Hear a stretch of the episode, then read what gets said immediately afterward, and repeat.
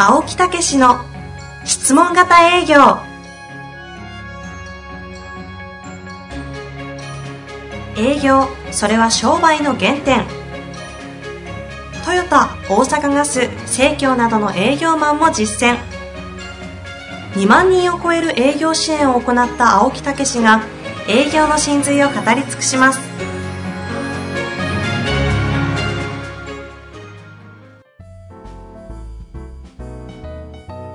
こんにちは。遠藤和樹です。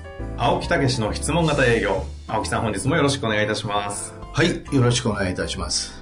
前回はね少し前置きがえー10分近くそうなんですね。まあ、と 伸び伸びになってしまいましたので。いやもう今度ね、はい。今週のね、土曜日に落語の発表会があります。質問に行かないんですか？いやいや、ちょっとだけ、ちょっとだけ。発表会ありましてね。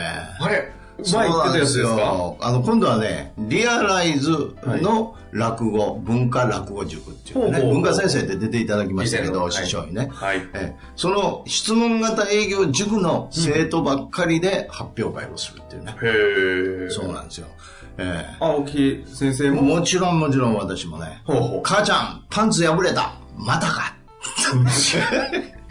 もう、ウルトラマンさん、ウルトラマンさんもヤクルト飲んでんの？ジョア。ちょっと待ってくださいお兄さん、最近黒猫ヤマトに勤めたらしいな。うん、そうや。ちょっと待って。助けてください。リスナーの皆さん助けてください。え、今のは何ですか？今のは小話ね。これ、えそんな感じで、今、いやいやいやいや。机の上にあるものを使ってやってたような感じでしたけど。いやいやいや。まあ一応こういう小話から入りますよということなんです。今回はもうね、あの、コアカスガイというね、人情話ですね。もう、あの、笑いなし、なるほど、前言ってた、青木さんが、あの、お笑いじゃないのかと。そうそうそうそう人情話やるのかと言って笑われたってやつですね。そうそうそう。まあそういうことでね、ええーあのね、もう少しでも、やっぱ経営者の方とかも多いんでね、はいはいスピーチがやっぱり上手くなるっていうことでは、うん落語っていうのはものすごいいいんですよね。なるほど。えーありとあらゆるね、やっぱりそういう、こう、どういうんですか、あの、秘訣が組み込まれてるんですよ。うんうん。例えば擬人化するっていうのをね、例え話なんていうのは、話では、あの、非常に重要ですよね。うんその時にその例え話をなりきって話すると、例え話らしくなるじゃないですか。はい会話帳で。そうですねそれ落語っていうのがいいんですよね。あええそれから、やっぱり練られてますから、端的な話をするっていうね、うんうんうんそういうようなところでも非常にいいしね。あ、なるほど。ええ表現力とかね、うん、そういうところがもうすごくいいんですそよね。のリアライズ落語会ですか、えその、まあ、ちょっとな名称はわかりませんが、ええそれは皆さんは聞きに行けるんですか？聞きに行けますけど、これがや、だね、放や放送される時はもう終わってますけどね。残念ですね。ええまあ年に1回、はいあの、4月から11月ぐらいまでで、えー練習をして、11月に発表会と。あ、毎年やってるんですそうそうそう。半年休憩をしながらまた半年間やるっていうね青。木さんの人情話。そうそうそウルトラマン、ジョアとかいう人が本当に人情話できるのか不安ですけども。う。ところがね、はい。これね、落語、本当2年目なんですけどね、大阪でやってるんですけどね。まだ2年そうなんですよ。あの、生徒さんがね、ええ私より馬なってるんですよ。ああ、納得できます。ああ、納得できます。これはね予想外やね。予想してなかったんですか？そうそうそうれも安易ですけども。ものすごいみんな熱心に練習してね。えー皆さんやっぱ経営者が多いんですか？ああ、で、やっぱりね、自分なりのね、やっぱりあの、表現力を持ってきますね。あだからなかなか面白いよあ。ね。えーそれぞれの個性が出て。そうそうそう。また東京でもね、そういうことがあれば、あの、やらせていただきますけどね。いや、ぜひ。ね。はいうん。私は関わりたくないですが。まあそういうようなことを、えー最近の話題でございいます。や、いいですね。楽しみにしてますので、また人情話どういう風になったのか、そのオチをお聞かせいただいて、はい楽しみにしております。はいでは、今日もご質問来ておりますので、はいご紹介してまいります。えーこの方、保険営業営業41歳の方ですね。いつも勉強させていただいております。はい。ありがとうございますありがと。うございます。一つ質問させてください。我々のような保険の営業では、契約時には顧客を訪問し、関係を築き、信頼を得て得て契約に至りますが、契約後は何かにつけて顧客から喜ば呼ばれて訪問しても経費がかかるだけですので、なるべく訪問したくありません。うまく訪問をしないで済むような方法はありませんでしょうか？はい。ということですね。えー短いですね。今日はね短いですが、はい。これ、呼ばれるんですかね、お客様に。って書いてありますね。契約後は何かにつけて顧客から呼ばれる。うんそして訪問してしなきゃいけないみたいですね。うん。なんで呼ばれるかな。そうですね。なんか、何かそういう保険入ると、そんなに別に、その後どうこうっていうことはないとは思うんですけどね。一般的な感覚で言え本当そうですね。まあ、どちらにしろですね、はいあのー訪問の代わりになるのは電話なんですよね。ああ、はい。だから電話をすごく活用すればいいと思うんですよ。うーん。それで電話っていうのはですね、実は使いようでですね、はい。あのーすごくいいんですよ。ええええで、なぜいけないかっていうと、突如電話がかかるからなんですよ。突如ね。ええああ、なるほど。そう。うん相手の状況もわからず、うんだから電話で予約するんですよ。今日ちょっとゆっくりお話ししたいんですけど、何時頃やったらお話できますかと。お電話で結構ですと。ええというようなことをすると、あの、ちゃんと時間を用意してくれると。ええあるいは、あの、そういう、今から10分ぐらい大丈夫ですかとか、ちょっとゆっくりお話したいんですけど、とはい。いうようなことで、あの、使っていただくといいと思うんですよね。なるほどですね。それは、今の青木さんのええ、その背景にある大前提は、自分からこう、こその顧客の方とアプローチというか、コンタクトを取るためにはということですか？そうそうそうそうそう。そういうことですね。うん。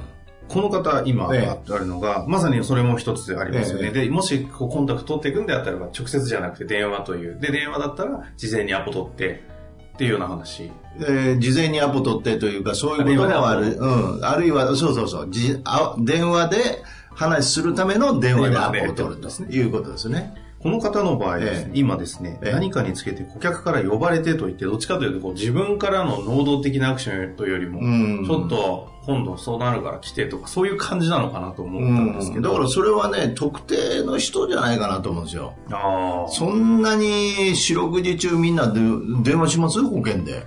したことないですよ。でしょ？はい。だから特定の人やと思うんですよね。うん。ですよね。えなんか、もしその関係があるんだとしたら、この顧客とその営業マンの方の、なんか人間の関係性に問題がちょっとありそうだなえっていそうそうそうそう。うんね。だから、あのーやっぱりそこをきちっと言ってご説明をして、うんあのー本来こっちをお伺いしてね、えーきちっとさせていただく方がいいかもしれませんけど、私も営業でいろいろ回ってますと。うん。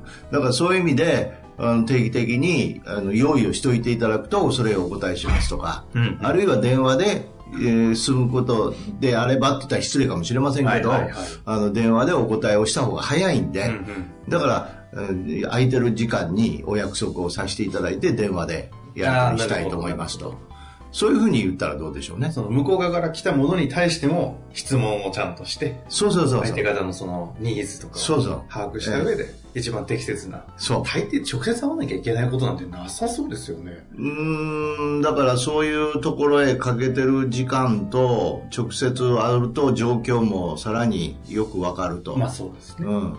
あの、マンツーマンというのは、そのために、あなたのために時間を取ってきましたっていうね、うんその存在を認めてるからこそ時間を取ってくれてるというね、はいはえーそこに喜びがあるんですよね。い。なるほど。えーだけど、向こうも忙しいですからね、お客様も。お互いね。そうそうそう。だからそんなに、あの、訪問ばっかりするということをね、しなくてもいいんじゃないかと思いますけどね。うんうんうん。なるほどですね。えちなみにこの方がおっしゃったのは、うまく訪問をしないで済むような方法はありませんでしょうかと。ーで、それでそこのテーマになりますとですね、はい実は今言うように保険で入ったから、そんな別にあとは用ないということになっちゃうと、やっぱり縁が切れてきますよね。んうんええ、だからそういう意味でですね、実は定期的なフォローアップっていうのがね、すごく重要なんですよ。で、それを毎回訪問じゃなくって、電話で、えーやっていただくということをやれば非常にいいと思うんですよね。なるほど。ええ、電話でやるか。そうそうそう。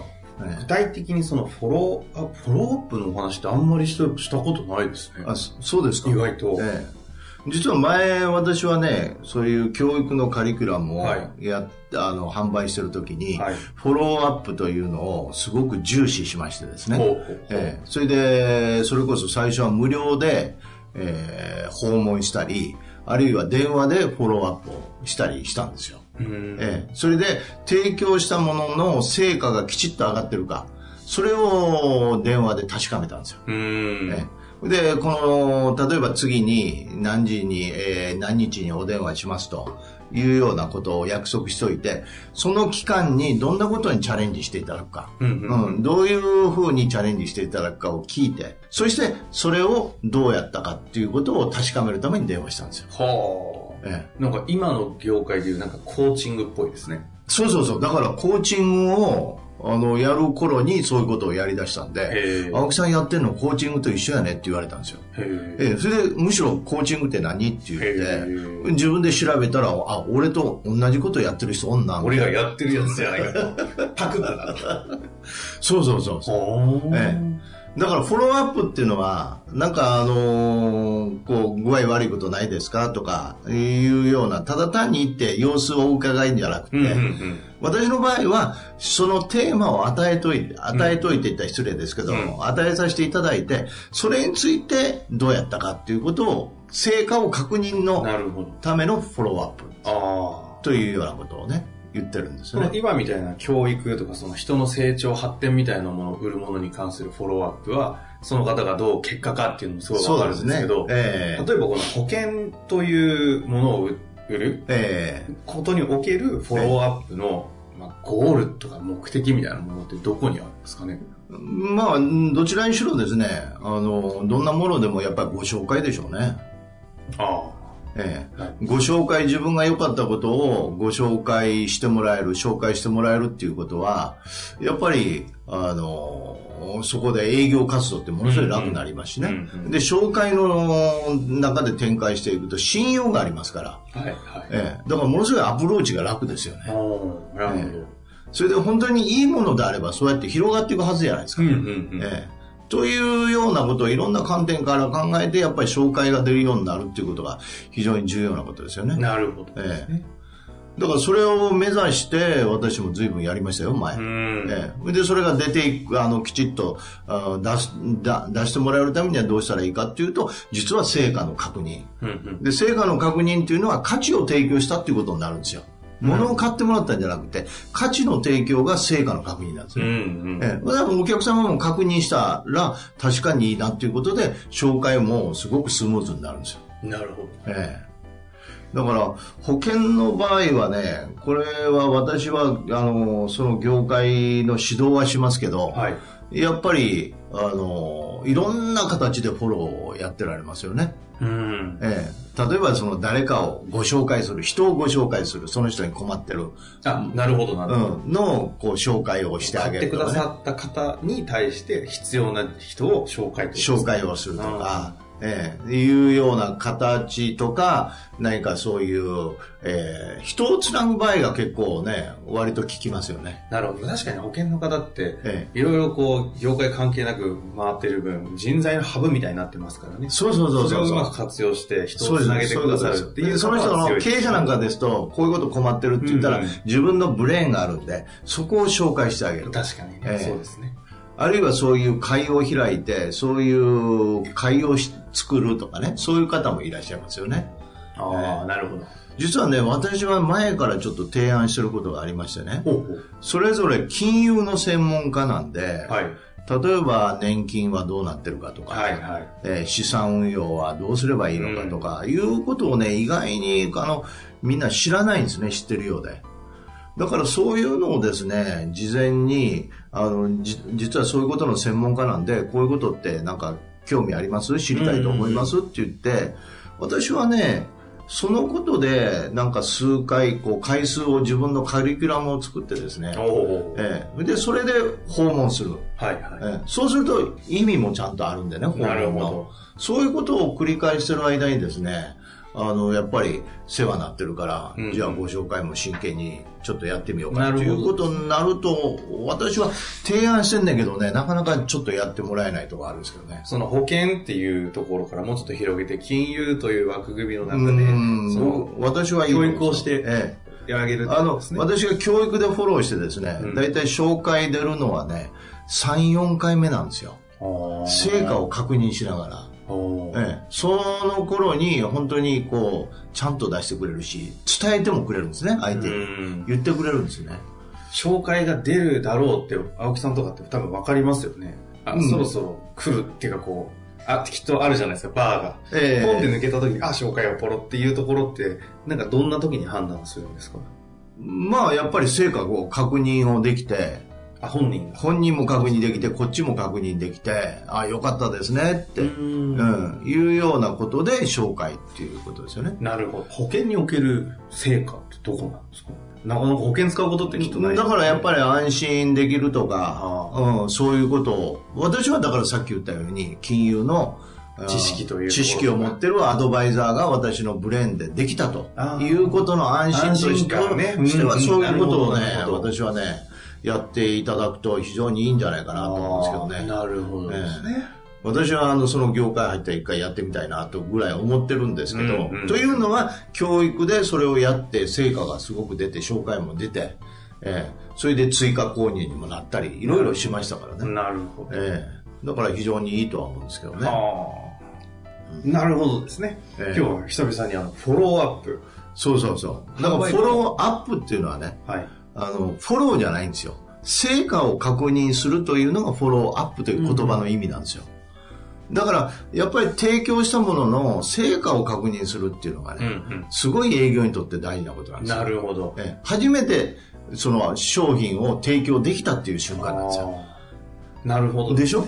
だ教育教材であれば、それはそ彼らの成長だったりするし、そうそう保険であれば、それこそ金融資産周りの安心とか、そうそうっていうところなわけです。そうそうそう。そこを確認すると。ええ、だから営業塾っていうのも、例えば今私どもで質問型営業塾って4ヶ月やってるんですよね。はい。はい。で、フォローでまだ残りも4ヶ月あったりするんですけど、うんうんこの4ヶ月で8回研修あるんですけどね、そんなね、もう4ヶ月、2週間に一遍研修があってね、これたまらんですよ。あの、ずっと受けなあかん思ったら。あええ、勉強せなあかんと思ったら。ところが絶対受けるんですよ。ーうんうん。それはなんでかっていうと、毎週成果を確認してあげるからなんですよ。あ、本当に成果上がんねんなっていうことが分かり出すと、どんどんどんどん楽しみになるんですよ。なるほど、なるほど。ええだから営業時間をね、あの、最低研修するわけですよ。4時間ぐらい使いますからね、うん企業やったら。営業マン嫌がると思うんですよ。にもかかわらず、成果が出てしまうので、ね徐々に加速していくわけです。そういうことです。むしろ楽しみになって、もうなんかなくなるのが寂しがるぐらいですよ。まあそうやってこの前回はね、ええ結構前々回ぐらいでしたっけ、ええ高橋さん、高橋社長、そうそうそうそう。研修良かったとええみんな成果が出てっていう形でわざわざ、ね、このゲストとして来てくださるようなところまで来るわけですからね。だから、あの、そういう意味で、あの、フォローアップ、もう一回言いますと、フォローアップというのは成果の確認。うんこれはお客様にも喜ばれるし、うんうん自分も仕事への信念を強められる。うん。クロージング力がものすごく強くなる。うんうんそのための方法なんでね。なるほだから業界でいろんなものがあるとは思うんですけど、それを研究して作り上げないと、ど。うん。ええ、あの、本当に、こう、楽になっていかないっていうかねさらに楽しくなっていかないっていうかね、はい。というようなことでございます。なるほどですね。はい非常に参考になるお話だと思います。ぜひ活かしていただけたらなと思います。本日もありがとうございました。はい、ありがとうございました。